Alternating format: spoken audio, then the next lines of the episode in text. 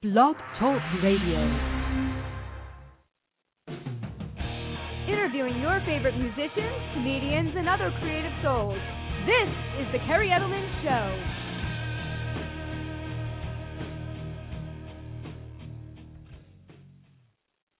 Hey everyone, and welcome to the Kerri Edelman Show. I want to wish everyone a happy new year. We have tons of amazing guests coming on in 2013, and joining us tonight to start off the new year is going to be playwright Dave Street. So I'm very excited to have him on. He has a ton of stuff in the works that he's going to be talking tonight about tonight, including his play The Problem. So we're going to get into all the good stuff that he's going on and just learn about who he is as a person. But before I bring him on, again, I just want to thank everyone for their support. And it's been such a pleasure just interviewing so many talented persons over the past year and a half plus ish now um, since I launched the show. And the concept of my show that I started was to really bring a forum where I could bring people on in the entertainment industry to support them and help them spread the names and uh, the word out there about who they are. Um, personally, a little bit about myself. Um, I'm an independent artist. Everything I do, I do on my own. I have my doctorate in clinical psychology, so I work uh, full time as a clinical psychologist, but my show, just to throw this out there, is uh, purely for entertainment purposes. There's no formal therapy on the air, even though my guests like to joke around a lot um, about just how the entertainment industry can be crazy, as we all know. So uh, again, I do educational stuff on my show. People have questions, but there's again no personalized uh, therapy going on here. Um, also, I have an album out as a singer-songwriter, and I do some writing for some entertainment magazines. So I really wanted to combine my passion for interviewing people and supporting people, which is how I launched the show. So you're going to get a really good taste uh, on the show of uh, what these people's lives are like, what it's like to be in their profession. Um, some things I just ask to keep in mind. I'm a huge fan of comedy, big Howard Stern fan here. Uh, but if you want to talk about any types of embarrassing or humiliating stories, and we love to hear about those, uh, just keep any identifying information, please, out of the stories so that we don't personally humiliate or embarrass anyone. So if you're tuning in, please create a Blog Talk Radio account by going to blogtalkradio.com. If you want to dial in tonight and ask questions, the number is 805 243 1320. And I also have all that information up in the chat room. Uh, I have numerous windows open, so I will try to pay attention to the chat room if people have questions. But I highly recommend people call in because I'm a one person show here and I really want to stay uh, focused on the interview. So let me give you some information about Dave and then we're going to bring him on. So Dave is a playwright, he's a lyricist and a performer. He has written many songs, plays, scripts, and stories over the years, and he once had his own punk theater company downtown in New York City. And uh, he even did a stint as a punk stand-up comedian for the opening for the Ramones. So hopefully you can talk a little bit about that tonight. That sounds very interesting. Uh, today he's mostly known uh, for his current work as an award-winning children's educational performer, and he's presented numerous shows that he's done at schools around the country for over 15 years. Um, he's also the author of two renowned and acclaimed cutting-edge children's environmental books, and we're going to touch base on those tonight. I'm very curious. He, he seems like he has a lot of stuff honing in on the environment and dealing with uh, high risk kids. So these books we're going to talk about tonight too. And uh, he also is the MC of EcoFest, which is a New York City environmental festival. Um, he has his own nonprofit organization, which is called D Street Outreach Programs Incorporated. And again, we're going to talk about all this stuff. He's just got an amazing uh, resume here. Um, he's also written a number of recorded song lyrics um, for a punk rock band titled The Undead, and we'll talk about that. And then, of course, the main thing we're going to hone in on tonight, I'm going to try to split the interview up into the first part will be learning about who he is, all the projects he's currently doing, and then we're really going to hone in after we take a break on the problem, which is his uh, current play that he is working on right now, and this combines the angst of his punk rock roots with a mellowness that reflects him doing theater for kids. So we're going to bring that uh, to the forum tonight and really talk about it.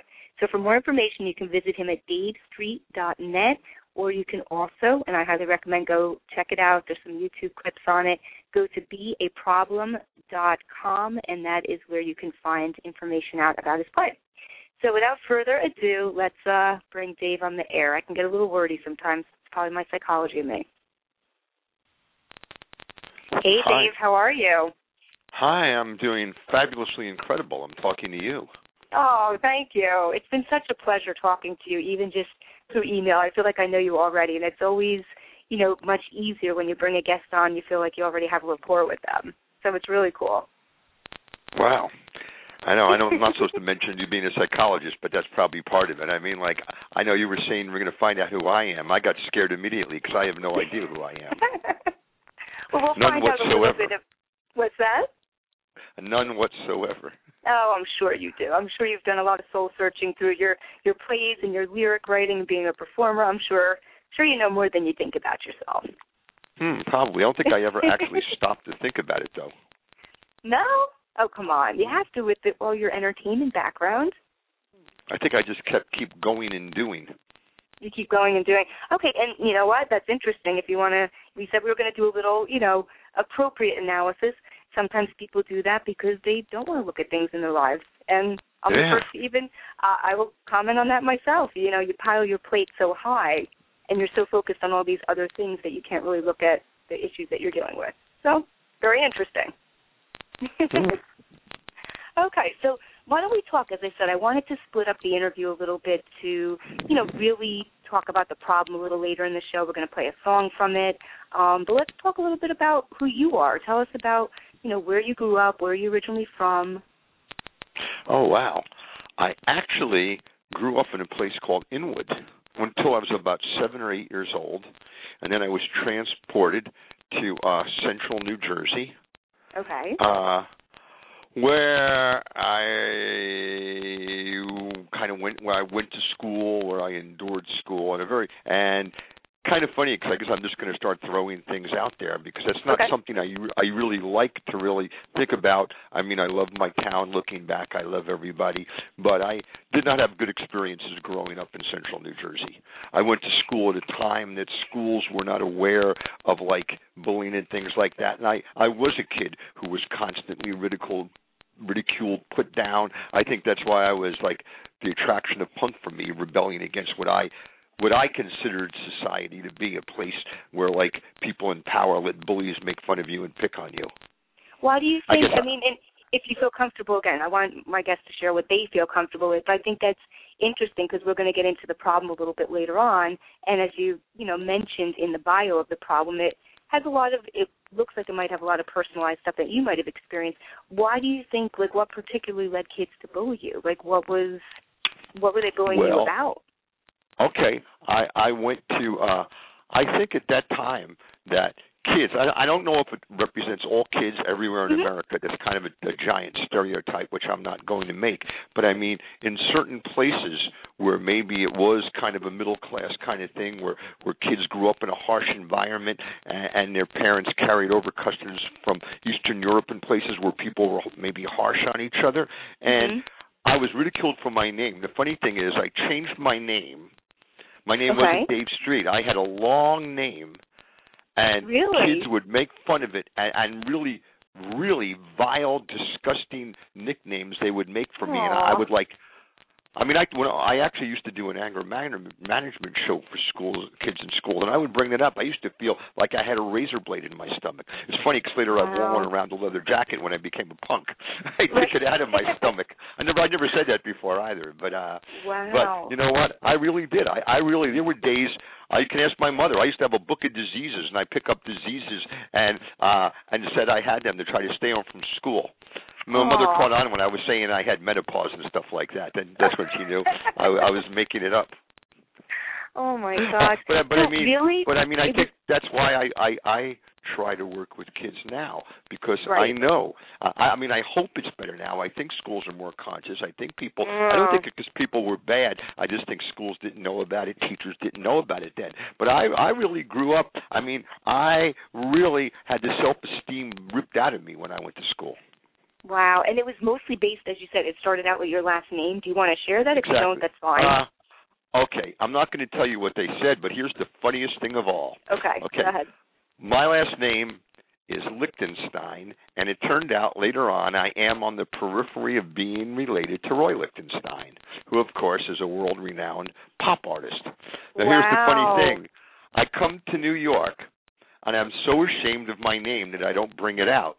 Whoever Okay. knew if I did put my name out, I would have been invited to all the parties at all the art galleries and got to meet every. But I was my self esteem was so mutated and beaten by the negative experiences I had in school that I was too I was too ashamed to even bring out the one thing that probably would have helped me in New York culture. Wow. So when did you change your name? Oh, back like like right after I graduated college, and I knew I wanted to like be in music and do stuff then, and I and immediately adopted it as my. I've been writing lyrics for a long time, and it and it became my my lyrical name. Okay. Started out as a lyricist as Dave Street, and then a few years after that, I moved to the East Village. A friend of mine, actually a friend of mine, prodded me into moving to New York to be part of the scene. First, we moved to Midtown, then ended up moving downtown. Wow. So, but that's interesting. I mean, it took you that long. I mean, despite what you experienced and endured growing up with the the negativity and your self-esteem, you know, being really impacted, you didn't change your name until after college. Was there any reason Yeah. for the delay? I mean, that's interesting. Oh, I, I think I never thought of being Dave Street. Okay. I, I mean, you know, I mean, it like I kind never. of took I mean, on a life of its own when you started doing the lyric writing. I think so. Yeah, I just one Okay. day I had that vision. It was kind of kind of having the vision of that's who I was going to be. Wow, very cool, very cool. Well, what, excuse me, while we're talking about that, why don't you tell us a little bit about your lyric writing? We can, you know, go into that a little bit, and we'll kind of, you know, go go all over the place so we can cover as much as we can about you and your, you know, amazing career. So tell us how you got in, interested in writing lyrics and working with some renowned people. Well, I think you know I've always I've always loved music from the time I was a kid. I think music was my release. There was a time when I was growing up and uh it was kind of funny. I liked all music. I liked 50s music. I liked everything. I liked the Shangri-Las, Freddie Cannon, going back to I didn't even know what it was when I was like a little kid. I lived Beatles, everything, but there was a time that my father was in the hospital and we had some problems and in my retreat is I used to go Mhm. in my bedroom, close the door and listen to Bob Dylan. Oh wow. Yeah. And you know, it was kind of funny because I know a lot of punks later who actually told me that they were big Dylan fans too. Interesting. But I remember, like at the time of my life, that I really had no self-esteem, that I was having a bad experience in the educational system. Turning on the radio and hearing Mhm. Dylan sing "Positively Fourth Street" and saying to myself, "If that's allowed to be on the radio, anything is possible." And I remember, like, like that giving me faith that anybody can actually do anything if Dylan doing Positively Fourth Street was actually making the charts on the radio. To me, that was like I'm sure in that sense, music is a liberating force for many kids. Many kids, Mhm. regardless of who they listen to, Lady Gaga or whatever, depending on what what it is, many kids probably have their hopes lifted when someone who articulates their alienation of society, you know, suddenly as a hit on the charts yeah, definitely. the music does does give hope to a lot of people. Oh, definitely. I mean, whenever I'm, I mean, well, we won't get into it. We could talk off the air, but the frustrations I experienced today, coming home and working out and listening to, you know, one of my hard rock bands was just, you know, like you said, it's just very liberating. You feel very, you know, freed, and it helps you unwind. And I agree, definitely. So, tell us about some of the projects where you did write lyrics for, and also, are you do you play any instruments or do you just write lyrics? No, I, I wish I could. I never could, and I can't. It's funny. I do kids songs in my in my shows, but I can't Okay. carry. I can't. I can't even. I can't even carry a tune. uh, I absolutely. I make Dylan sound musical, basically. Right. uh, Right. But uh, but I'll tell you something funny though. I actually one time worked as a substitute teacher in a school district when I came back from New York and I came to Jersey and I was helping my family and I was working at I took a job as a substitute teacher in a city school district. Loved the students Mhm. there and they said if I would start a rap club after school they would teach me how to rap. And I started writing like to like cool music for kids that my friends made me, people I met. I started doing rap songs for kids, like Wow. educational, but but but not corny ones, really cool ones cool. that I do in cool. my that I do in that I do in my shows. That's awesome. And then now we're taking a gigantic leap, like from one place to another place. Right, right. So just uh please plug. I know you wrote lyrics for some, you know, some punk bands and you know, well, tell well, us a little bit about basically, at the very beginning of punk, I, well, Mhm. actually, kind of the second wave. I mean, I was so lucky. I was down and watched CBGBs when the Ramones and Blondie, everyone made it Wow. and everything. Uh, but I did insert notes for a band. I didn't write lyrics with them. I wrote insert notes for a band that probably was started what became horror punk in the universe. And that band was called the Misfits. I don't know if you ever, if that's your genre of music, you know who they are. But, no, I mean I've heard they- of them absolutely. Oh, sure, that was Glenn Danzig when Glenn was still in the band, and I and I actually did insert notes for Glenn. He asked me to. And what does but that from mean? there, Just uh, their lead quick, what- guitarist, what's an insert note? uh, well, like in the album, there was a piece of paper. There was an insert notes about ghosts and monsters that that were at the recording session that I wrote Oh, okay. Bahara Hotel. Misfits Oh. fans know it. Wow, that's awesome. And then their lead guitarist, who was at that time Bobby Steele, was the lead guitarist in the Misfits, and he left and started a band called the Undead, which I really think musically stands up to any band in that genre. And I wrote a song with Bobby. The first song I had recorded in the in the punk world was by the Undead. It was on Undead. It was in the Stiff Records. I think in 1980 or 81. It was called A Life of Our Own. Hmm. And it's amazing. Well, the amazing thing is there are young bands now where I live in Jersey who are in their 20s who know that song, and I have young bands now covering that song. that's awesome. It was us. Very we cool. were raised by a computer, never had no mom or dad, and the rest of our life story was surely just as sad. Abandoned by the ones we loved in a world we couldn't understand. We never got no reason, so we never made no plans. Now we're speeding down life's highway in white vinyl and chrome, but someday we're going to live a life of our own. Awesome. And that was yours? That, I wrote that, yeah. That's and awesome. then uh, there are like young punk bands in Jersey who pick me up kept, and like drive me to see their bands play. I'm like honored. I mean, I'm the, I'm getting to be an old dude, and these young punk bands take me to. You know, I'm honored by that. And there's some That's amazing really cool. bands, and I, I, and that's where I met one of them. Actually, well, and the the first person who wrote music for the problem, we'll get into that later, is Paul the Living Dead, who's in this an amazing band from Jersey called the Bad Hormones. But let's take a step back. You Want to go back to school? Yeah, no, no, no. I mean, no, this is great. No, you're you're Oh. great. You're giving tons of information. It's really cool, and I really want the audience just to get a feel for who you are, as well as the amazing projects that you have out there and are working on. So yeah, let's go back a little bit. So you go to school, and then talk a little bit about where you went to college and what you majored in. Oh, I went. I went to. Oh boy, I went to undergraduate school at Kean University. I Mm-hmm. ma- majored in, in social studies education, and I got my master's degree in education. Uh, from Rutgers University, did my master's final test thesis question on Plato, and I really want to write a play about Plato that takes place in a cave. I, I think Plato, Okay. anything, you know, Plato knew everything about reality. I mean, I don't know how many thousands. Was he? What was he like? Like 400? I think he was 400 BC. Plato. Plato knew exactly. Go if everyone ever like studies the cave and the bird in reality. Anyway, that's what I did. I drew schools. I thought they were going to fail me because I drew pictures of schools with caves and birds. And this is how Plato would design a school system. I was sure I was going to fail, instead I got like an A on it. Wow. And I got and I got my master's degree. It was all true though, so I deserved to get my master's. But uh, that's Absolutely. what I did. And then when you got these degrees, were you teaching? Is that were, were you teaching in school? Actually, I was going to teach. I was going to teach, but then that's when my friend talked me into moving to New York. Okay. One of my college buddies talked me into me moving into New York. Okay, so why don't we why don't we go into that, go down that road a little bit, and talk a little bit about, you know, was that initially a good decision for you? How do you reflecting back on it you, now? You know, th- those were wonderful days. I wish I, could, you know, but uh, and then I met a fashion designer who just became like a friend, like my sister friend Natasha, who was like a famous punk fashion designer. I ended up for a while working in her store, even managing it temporarily down in East Village. That's where I met everyone. okay.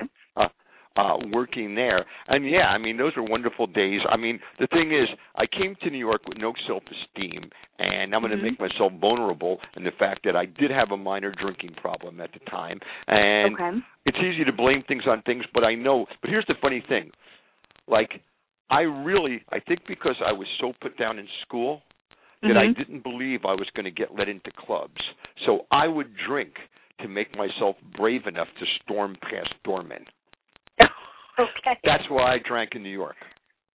And that was- you know what? I, wi- I, I wish I wish I I could go back and do it over again. Because people have told me that TV shows knew I was funny and I was considered for stuff, but they knew I had a drinking problem. So I actually did lose opportunities. But you know, wow. but I, you know, I guess that's why I'm where I am now, and I guess you Mhm. know that's you know I've been sober for like 25 years, which is just, uh, a significant period of time. Congratulations. Well, I think I think you make a good point. I mean, everything I think happens for a reason. There's a time and a place, and you know, if you look at things that way, it's a way to reframe. We could say in psychology, you know, and not look at it as though, oh, I did this, so I lost out on this opportunity because it led you down a different path that you might not have, you know, went down even though and, know, and, and let me have experiences that I can now share even older because mm-hmm. even when we get into the play a lot in fact some of the people working with me I knew when they were teenagers back then.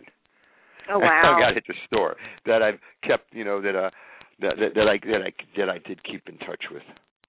Yeah I mean right. it was uh I mean it so was certainly amazing. It was certainly it was certainly like so you moved to New York you're you know trying to get your self esteem up you're you're drinking a little bit just to get yourself you know into these clubs and have the the confidence and maybe even the social capacity to you know feel a little bit more confident about yourself. So then what goes from what happens from there?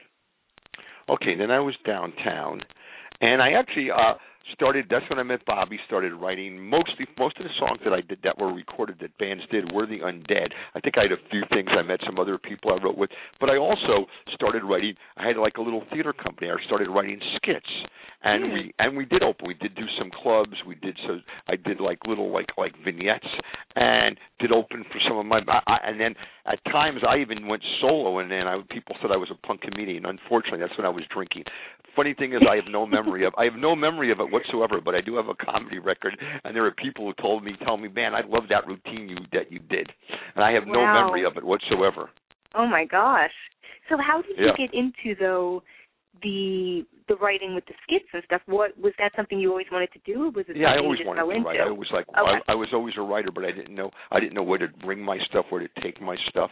I didn't know gotcha. you know what I didn't know what to do with it. And but and you know what? You know what?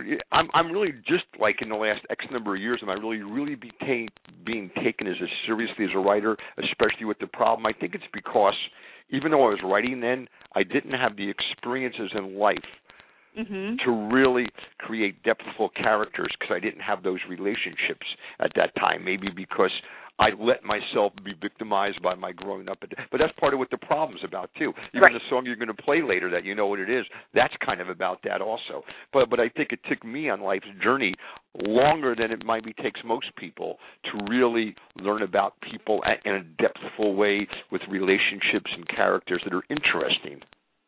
Definitely, definitely, I agree. I think my I writing was much more cart. I think my writing was more cartoony and one dimensional back then. Okay. Okay. Well, speaking about and not not to say cartoony, but let's digress for a minute, and then we're going to get back into your your writing with the plays and talk about the problem. But talk about your books that you've written, and you know when did you do those? My, my and... kids' work. Yeah, your kids' work. Okay. Talk about that a little okay, bit. This That's is kind of funny. As I was making a transition, here's gosh, I for, I haven't even forgot how this happened. As I was making a transition out punk, I had to come back to New Jersey. We had some pro- family problems. I came back to help my family on a number of different levels. And okay. I remember I was I was doing some comedy in a club, late '80s, and it turned out there was a group from an environmental group in Jersey that was having like a dinner there, and they came up to me and said, "Dave, you know we like you. You know, can you write skits about the environment? We'll bring you back to Jersey and put you on stage." So I started writing funny skits about about uh, about about uh, wow. about the environment and about incinerators and you know like oh what's the second word sin you know it's in sin or dioxin telling the ox- oxygen to die I forgot about all that stuff uh, and uh then from there I really I started first doing stuff like for adults but at the same time I was substitute teaching and mm-hmm. like the education didn't want to be a classroom teacher wanted to take what I was doing and see if I can turn it into a show for kids. That was mm-hmm. in the early 90s. Took me quite a while to do that, but little by little I did, and then my friends in the environment started getting me environment festivals. The first thing I actually did, my first wow. was at Clearwater, which was Pete Seeger's festival. And I had some pretty cool songs early on. And then, like in the late '90s, I really started. I developed like an hour show. It was rough, but it was part about uh, our local and global impact for kids, and mm-hmm. about recycling, saving rainforests. But in Jersey, uh, there was a lot of grant money if you would write about litter prevention too. And I try to make it interesting and study the history of storm drains and stuff. Wow. And uh well, I'll tell you something. Can I, can I go on a tangent and tell you something really funny? Yeah, this go is like the newest edition because I had to do like a middle school. Not everybody could do shows in seventh, eighth grade. I had to do a litter prevention show. So how do you how do you go into a middle school, or even ninth graders, and get their attention? Right. I did a lot of research, and I told them, you know, I'm doing a new thing now on trivia uh, for older students, tracing the history of litter versus the history of recycling. So I have an interesting trivia question for you. Here Okay. it is. Who was the first member of a celebrity family to be fined for littering in public? Was Oh, it gosh. A. King? Okay, was it A. Go ahead. King Tut's sister? Tim who? B. William Shakespeare's father? Oh gosh. C. Taylor Swift's aunt? D. Lindsay Lohan's mother? Or E. Justin Bieber's uncle? Oh well, in the school, gosh. almost everyone almost everyone raises their hands for Lindsay Lohan's mother. Right. Uh, but then I asked the English teachers not to hate me because, in fact, according to what is it, Avon by Stratford or wherever it is, to those court records in the year 1515, before the bard was actually born, the father of one William Shakespeare was fined two sixpence for dropping rubbish on the grounds of England. Oh my god.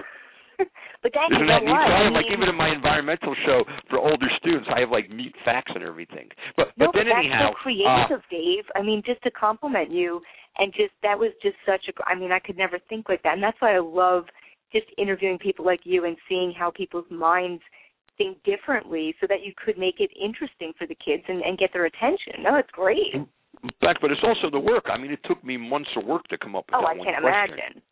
Uh, Right. And then in the mid, okay, because I know we're squashed for time. I want to get to the books. Is that okay? Do you want to? ask? Uh, Yeah, in the no, mid I want you to talk about these uh, books. Yeah. I was I was asked by a library if I could actually write a little show for the summer. They had a little grant to do with litter and recycling, but it had to be specifically about knights and dragons. Oh So I God, came up with this little idea of it. That was my first book, How the Land of Litter Became the Kingdom of Clean. First, I was going to write it about dragons that made a mess and knights that that teach them how to be clean. But my nieces were here visiting at the time. They said, "No, Uncle Dave, the humans make a mess. Animals are cleaner." so I made it about knights that make a mess and dragons that recycle. Oh my! And Uh, because I'm so curious, when you get this book together, like, how do you go about seeking a publicist and, and yeah, someone I, to everything I did, I did myself. Uh, uh, uh, everything I've done, I, I've done on my own. I didn't. I never. Really? I, you know what? You know what? I think it goes back to my back again to the high school days. I had no Right. trust in the system, so I didn't believe I would. I believed I could put a book out and get copies out. We got a couple of thousand copies out, but the Mhm. next one's even more amazing. But the thing is, no, I never even really approached. I've never approached any commercial corporation Wow. publisher yet. I think that's what I have to do in my life now, but I never did. I've always done it. No, it's amazing. And, So and actually, you did and you actually, did the all the the illustration. book. One of one of Dave, the first you did the books. in- illustration for it. what's that? You did all the illustration. You drew it. No, I, I, uh, the first book Okay. uh, at an environmental conference. A naturalist told me her daughter was an artist, Liz, Liz Shack, very talented artist, and, and asked if I would give her daughter a chance, and she did the artwork for the first book. nice. Okay. Okay, now, that's been gone for a few years. About four years ago, the next change, the thing that really has may get me in the, in the national eye for my environmental work is very strange.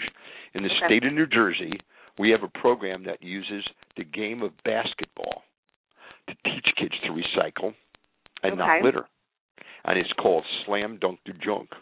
It came out of a wonderful town, East Orange, where a student there at a rally had came up with the idea in New Jersey. It turns out it had been utilized different parts of the country, but in New Jersey, it came from a, a wonderful city called East Orange. They have great schools, great students there, and Mhm. uh, I've been to their school, so I know that's true.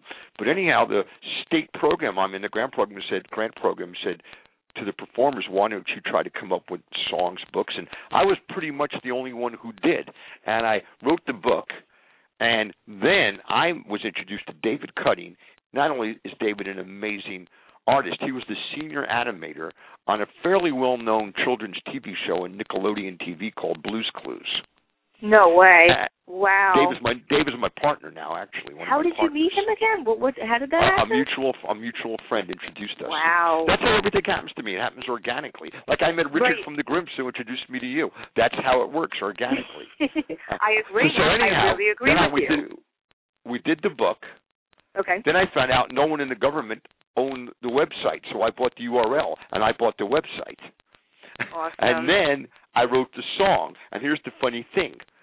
I'm I'm really an older guy, an older white guy, and my friends who someone used to work with the Beastie Boys makes me a hip hop beat. So here I am in schools doing slam dunk to junk to a hip hop beat, being over 55, and and thinking you know people, but instead everybody loves it. That's and awesome.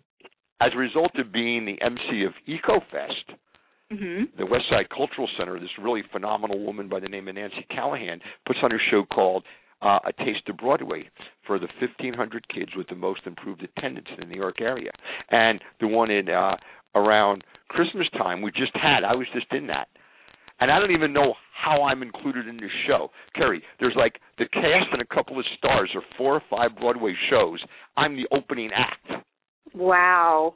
And I open up with. Slam Dunk to Junk and all these kids in New York. Well, can I do a couple of lines for you? Can I do Slam Dunk Yeah, to Junk? go, go for it. Go Yeah, ahead. This may end up because this this could actually end up on Letterman or Leno. Leno becoming with a broom and a bottle. Okay. Don't let that bottle fall to the ground like a basketball. Pass it around. Recycle. Reuse it. Keep it in the loop, just like playing a game of hoops. Slam dunk the junk. Slam dunk the junk. Keep your court clean. It's common sense, just like playing a good defense. And when it goes in the recycling bin, that's a game we all can win. Slam dunk the junk. Slam dunk the junk. And 1,500 kids say that with me. Oh, that's amazing. Thank you. I wish I had a an automated clapping. I'd have a ton of uh, audience clapping for you, but that's awesome. Uh, and as far as the book is, we're over 5,000 books that we've already gotten that we've already gotten Wow. been purchased from us, and no one even knows about it. And that's without going to any distributor or anything. Although my dream now is to have the NBA and get some real basketball teams. I'm hoping the Knicks will do a slam dunk the drunk night maybe in April. That would be awesome. So, can people go to Dunk the slamdunkthejunk.com? Is that where people go? I know you gave them DaveStreet.net. That's my old site. The new site is really slamdunkthejunk.com. Slam Oh, cool. dunkthejunk.com. There we go. Slamdunkthejunk.com. Yeah, and if, if anybody out there, you know, is is in a, if anybody out there has kids in that someone's calling me, they probably want to slam dunk the junk. Uh either that or it's a bill collector, one of the two. That's the other thing that makes you work, bill collectors. And uh Right. Yes. Uh slamdunkthejunk.com. So that's that. That's awesome. No, congratulations. That's amazing. I would love to see if you have copies of those books. I'd love a copy of them and just to I'll read it and that. That's no problem. Yeah, no, I love it. I love stuff like that. Um, so let's do this then. I mean, you've done a great job just intertwining everything about yourself and giving us some nice background information. So let's take a quick break and um, we will check out the song. I'll do a couple of plugs for some uh, advertising stuff, and then we'll come back and talk about the problem. Okay. Okay? Fabulous, amazing, All right. super cool. Okay, hold on, Dave. All right, everyone. Again, you're listening to the playwright Dave Street, and as he mentioned, go to slamdunkthejunk.com. That's his main website. That's where the book is that we were just talking about, and you can find out more information about him. We are going to now, and I don't want to mess up this guy's name. Uh, we're going to check out a song from The Problem. It's called "Now I See Past the Past," and the name of the artist is Sung Alex El El Malay. El Malay. That's how I'm going to pronounce it, and uh, he can uh, correct me if I was wrong. So it's an awesome song, and it's going to segue into our next uh, second part of the show, where we're going to talk about his play, The Problem. So check it out, and we'll be back in a moment. Once I was blinded by bad memories. I could never see life opportunities.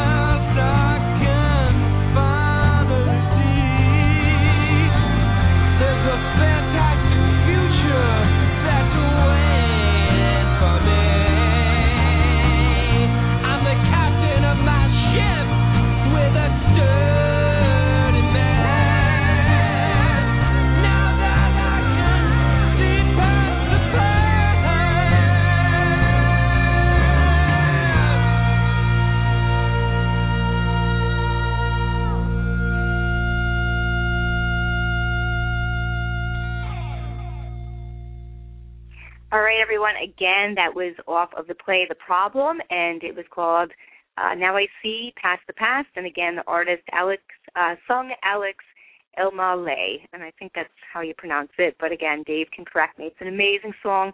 Please go to beaproblem.com. You can check out more about the play, or as he said, uh, slamdunkthejunk.com too. All right, a couple of quick plugs for some people that support the show and that I support in return.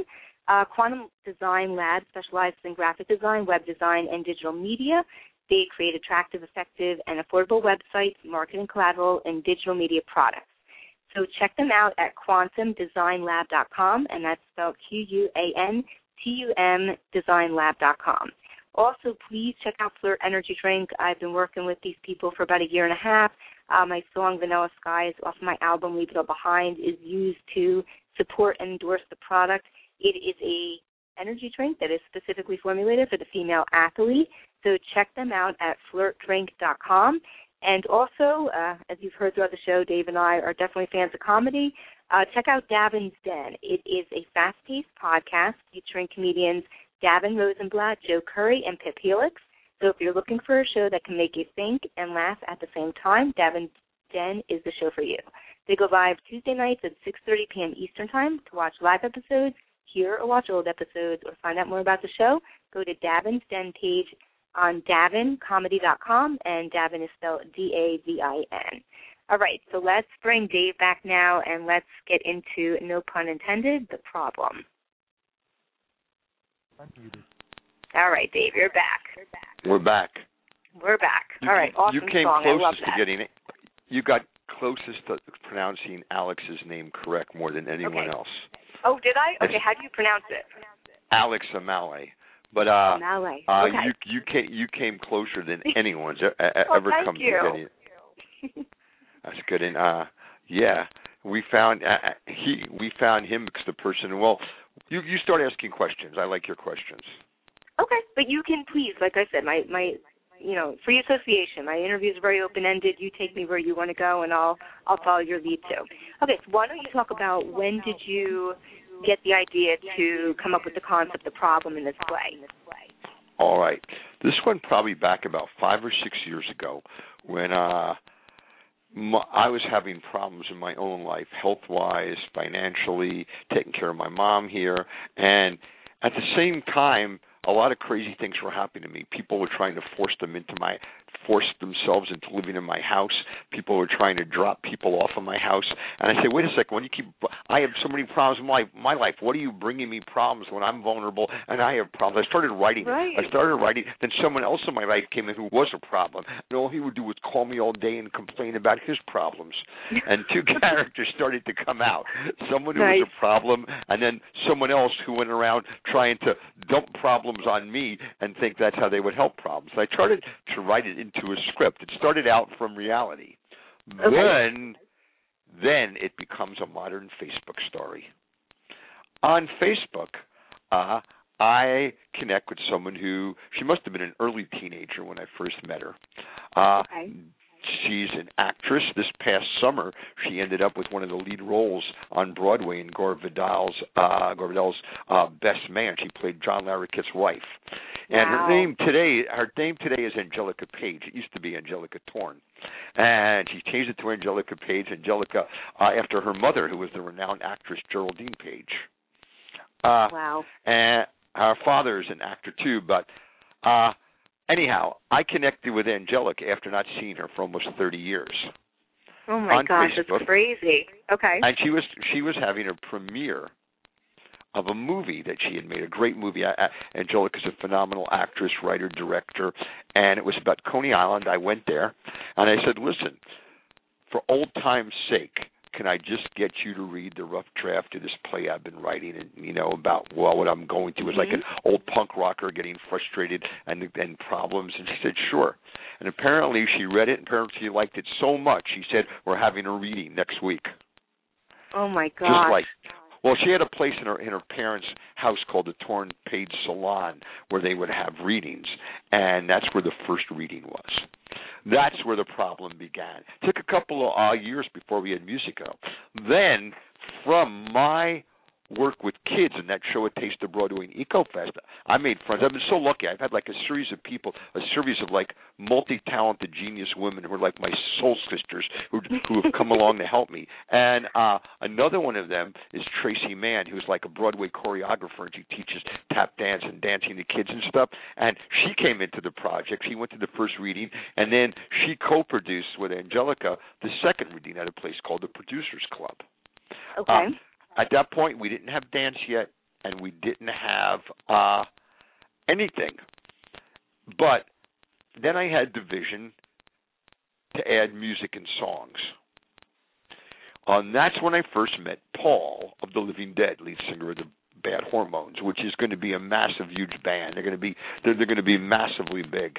And uh, Paul, who knew my background as a punk rock lyricist Mhm. with the Undead, he wrote he wrote the music for See Past the Past. Actually, oh, Uh, he did. He oh, actually wrote awesome. that. He wrote he wrote that music.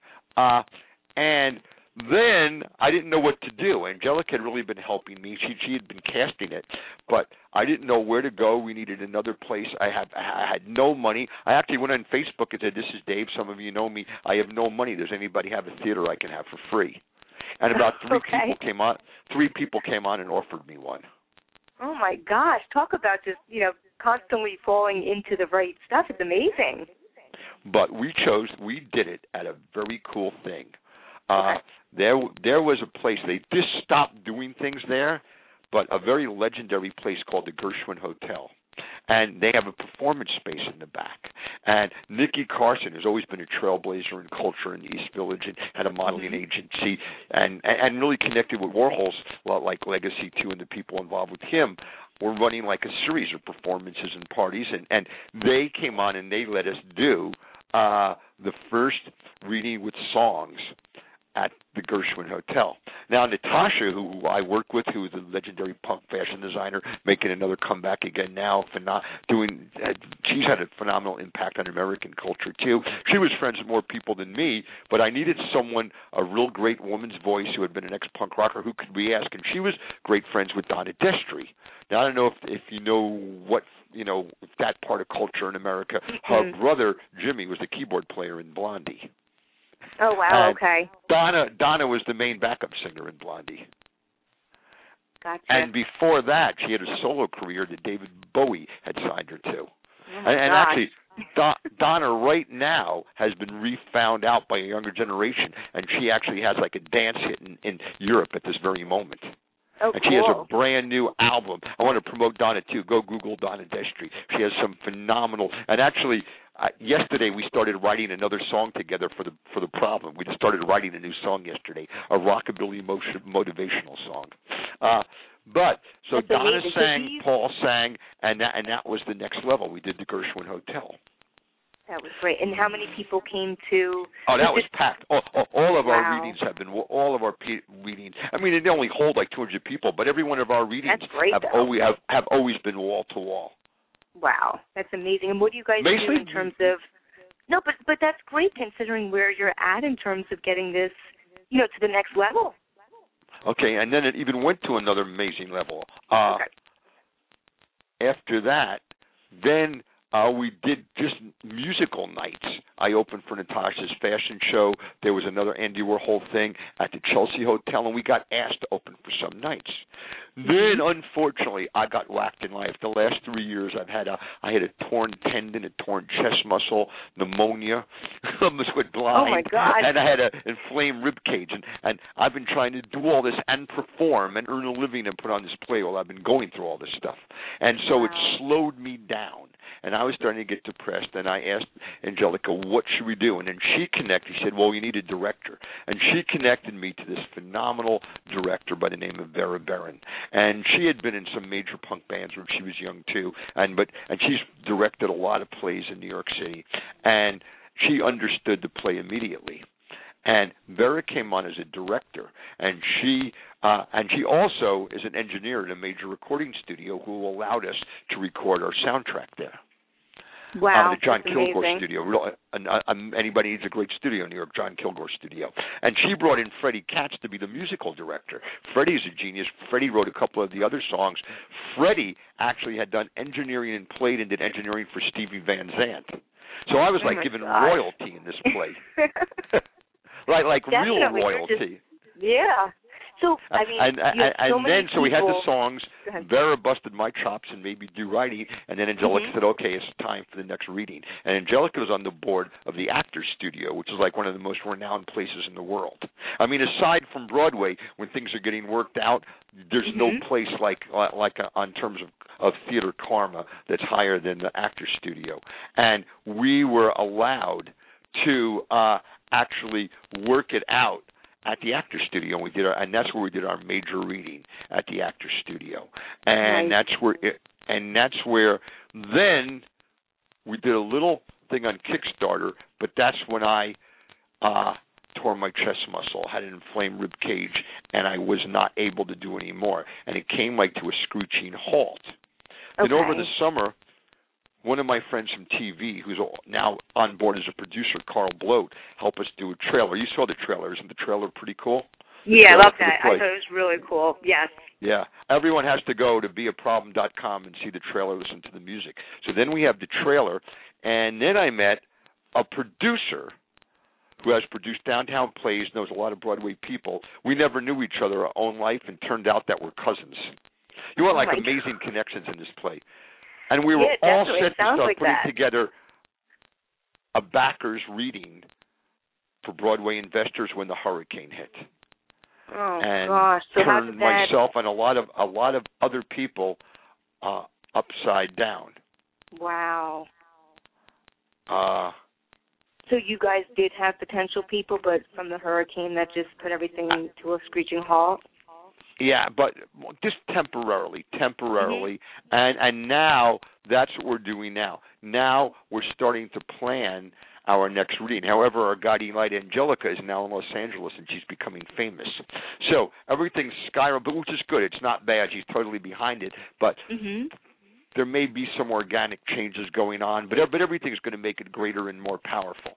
Right now, anybody, what we really need now, now we need some backers. This play is ready. It is ready to be a hit on Broadway. Anybody who's heard the music, or you just heard one song, and anybody who's Mhm. know that that this play is about the soul of America, yet it's entertaining, it's funny, and it leaves no, and at the same time as it leaves no mercy, it actually is very inspiring and and, Right. and actually ha- has compassion and love at the end. So why do you? And and let me ask you a couple questions while you're talking about the actual concept of the play. So. What do you think about it actually really reflects society and what's going on in society? because I don't think that anybody really knows what the solutions to problems are. Because Mhm. most problems, most problems, first on one hand, come down to money. And look at the battle in society now between raising taxes or cutting spending and cutting programs. It's the, that's a problem. Uh, like Right. nobody really knows how to deal with the problem. And, and the play actually takes a look at both philosophies of government. Interesting. Fact- Very In fact, interesting. in fact, on the trailer, one of my favorite things I've ever done is when there's this guy who's like a mean, like arch conservative, Mr. White, and they bring the problem to him, and he doesn't want to hear about it. It's not my problem. I'm not supposed to spend money on the problem. And then she, then Justine Makefair, that's her name. She's like his his like foe, and she says. Uh, what do you do for a living anyway? Because I'm a banker. I make money. He says my brother's a trader on Wall Street. She says, don't you mean trader? T R A I T O R. Yeah, I love that part. ch- I was going to mention that. That that was the one part that I totally just remembered right away, and it just totally captured my attention with that part too. Yeah, that was great. and uh that's one of the uh but but then but then on the other hand it's kind of funny because because what it is she takes the she takes the problem to different places all reflecting american society. She takes them to her friends. She takes him to a church group. She takes him to a to a place where they say he's going to learn how to make money and it's really a multi-level marketing company selling vitamins. And here in jersey that that inevitably is going to happen to you. If you need money someone's going to say we have an opportunity kelly. You're going to make more money. How much money do you want? You're going to make millions and billions of dollars. And you get there and they ask you for the, your credit card they're going to make money for you but you have to give them five thousand dollars to start Oh my god, And, that is uh, so funny. a- a- a- and they're selling things that may be good, but they're also preposterous. They're selling facelift in a bottle and things like that. So they take them to the multi-level marketing. Then they take them to the government. Mhm. And funny thing is, I started this play when Bush was president and was writing more about his government. And then President Obama came in, and some of my friends said, "Hey, it sounds like you're against the government." I said, "Wait a second, I wrote this, and I and it's I have to rewrite it, I guess, continuously as society changes because they bring him to the government, and there's this bumbling government uh bureaucrat who has a handbook on how to fix pro- how to help problems. And he comes out with a box of money and throws money at the problem. And it says the handbook says the way you solve a problem is by throwing money at it. Oh, that's so funny. That's really. but then they come out with a new handbook and said hey we have a new president. The new president said we have to stop throwing money at the problem. Only so much money for each problem and the goal is to make a problem learn how to not to be a problem anymore. Right, but then they bring him to a life coach, which oh and he learns about metaphysical success. And in my own life, when I had my torn tendon, when I had my Mhm. torn uh chest, my friends turned me on to the uh the secret. You know all that stuff that was on Oprah, the whole thing about the secret, the power, and all that stuff. Not Not really- really, but I think I've heard of it, but I don't know much about it. Oh wow, but it's really okay. It really goes back to the early 1900s. Mhm. There was a gentleman because this really what the play part of the resolution of the play. The uh, there were in the early 1900s there was a gentleman by the name of Wallace Wattles. Uh, and he wrote The Secret Science of Becoming Rich, but it was not, but it was actually an anti-capitalist book about why it's okay to be rich if you're a good person. And Mhm. he believed that if you understood the nature of the universe, which is the fact we can't possibly understand the nature of the universe because all we do is live on one planet and we can't possibly comprehend what the greater universe is. Mhm. And but if you understand there's something greater than us out there, however you want to call it or articulate it, and you align yourself with it by the way you treat other people and the way you treat the planet, which actually I guess is part of my environmental beliefs too, that Sure. you can make as much money and have all the resources you want, not in a bad sense, not in a greedy sense, uh, but that the atoms and molecules of the universe. It actually comes back to the fact, which to me always seemed unbelievable, when when science teachers would say the same atoms and molecules in a chair could be the same molecules in, in a shirt. But I mean, that's that's incomprehensible. Yet it is reality, and that's where he started. And, and he said that if you align yourself with the molecules and atoms of the universe and Mhm. conducted your affairs in a certain way, that you would achieve wealth, but not in a negative way that hurts others. But the fact that there's more that wealth is not competitive, it should not be competitive, and that it doesn't matter what anyone else has or not have. In fact, in the greater universe, there is Mhm. more than enough than any that all of us could need and have. If we Wow. only under, only understood that that the universe is fluid and that atoms and molecules can rearrange themselves according to our thinking process, our spiritual process, and our physical behavior. And okay, it's kind of cool. funny I just want to try to try to turn it around a little bit, just because we have a couple of minutes, and I want you to be able to Oh. plug everything still. So I just want you to finish up this one thought. sure, sure, go ahead. you know, I that kind of that went into a weird place. I know. that was fine. No, was was that what you wanted to finish it with by saying by you know orienting yourself and changing with those? Well, well, I mean that that that's what the problem. I had to do that in my own life, and like, and every Right. time I would do that, and every time I would like strive to be honorable and strive to like realize things. That's when that's when people would give me a theater. That's when like people would donate money. That's when all that really did happen. Right. Well, I think it's so important, and I think you made a point. I mean, as as you're meeting these people along the way, and you're developing, you know, really strong rapport and interpersonal relationships with them, I think that's what's so important. You know, it's not like you're going up to these people and just saying, "Give me this," but you're not letting them be a part of it. You know what I mean? You're giving something back in return, which is an amazing opportunity in your play for them to, you know, work on with you. Yeah. Thank Yeah. you. Yeah, you you understand that. Yeah, oh, and, and it brings, sure, and the play brings the audience in, and, and hopefully they see it, this transformation at the at the very Exactly. end.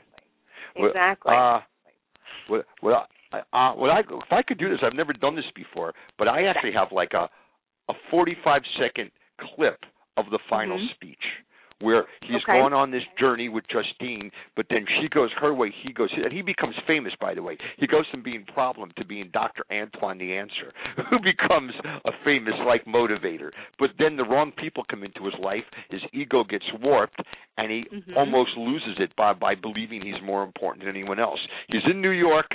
It's the end of the play. He's insulted the audience, and Justine's there and says, "What happened to you? You're becoming the problem." And she screws his head on, and then he remembers about gratitude and they do a song called "Gratitude." That's the other part of Wallace Wattles is you have to always have gratitude for what you have in life, Absolutely. and that and that's a key part. And you, as a psychologist, knows that true anyway. That the power of when people have gratitude, that that can transform hate into a liberating, uh, positive force. hmm Uh, so at the very end, uh, she tells the audience, "Please give him one more chance," and and then they give him a chance. He gives a speech. Well, I want to thank Justine. I was going to give her her speech, but my life is her speech. I just want to give a speech uh, about what I've learned and what she taught me. And I can I just do like 45 seconds? Yeah, go for it. Yeah, why don't we do Okay, that, and then we'll, said, uh, start tying everything together. Go for it.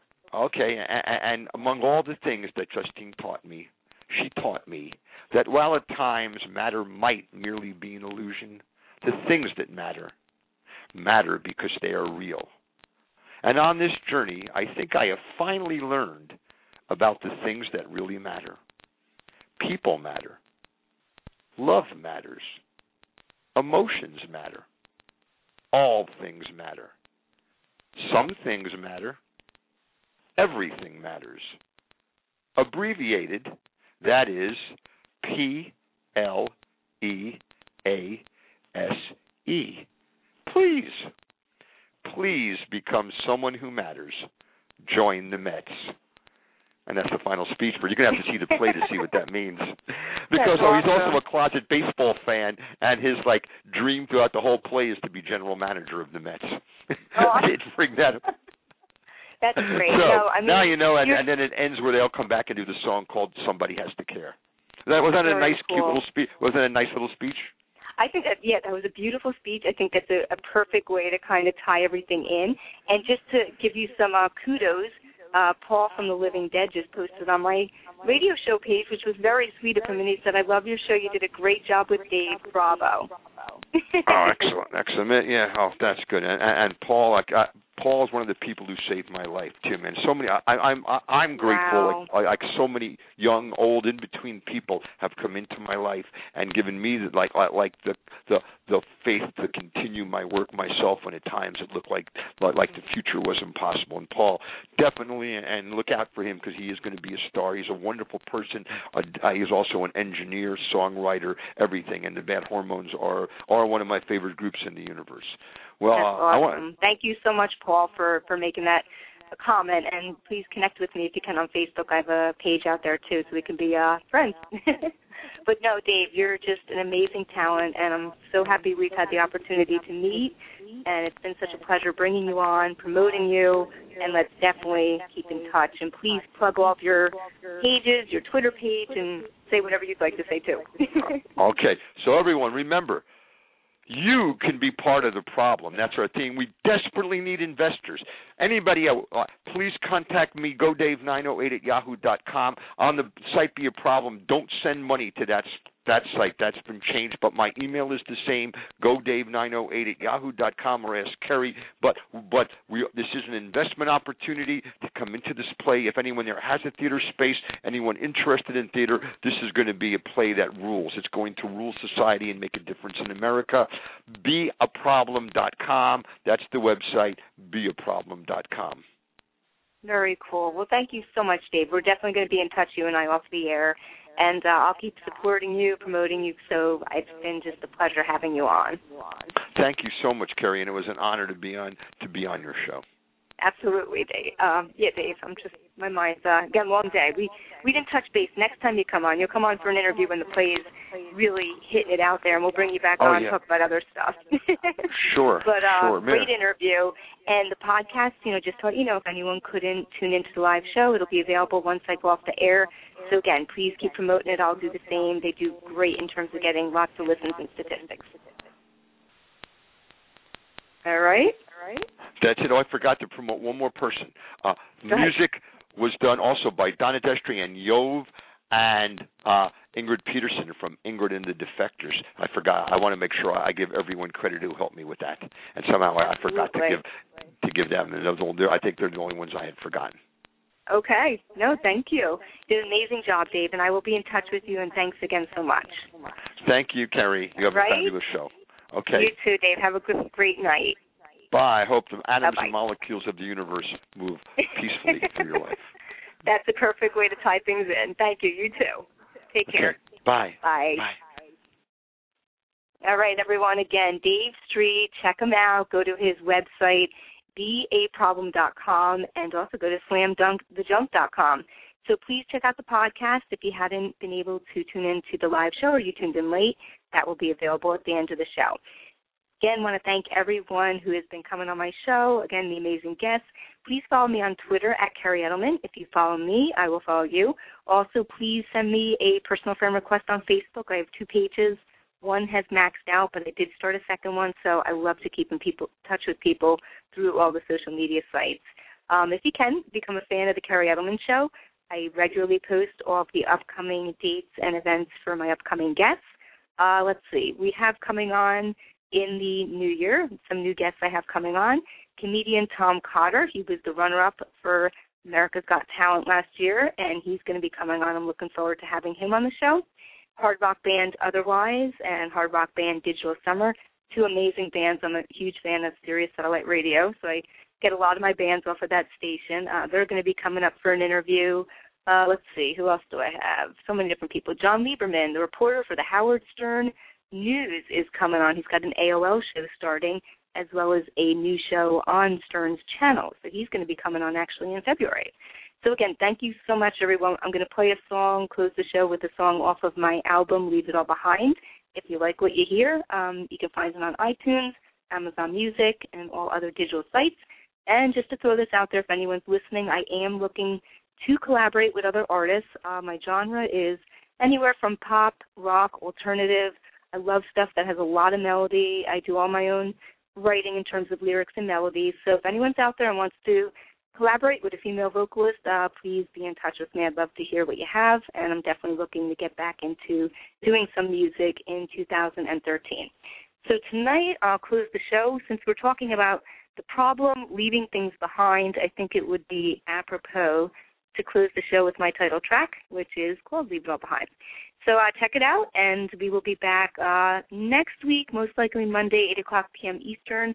Haven't solidified the interview yet, but um, just check on all my pages, and I'll have the updates. Thanks again, and have a great night.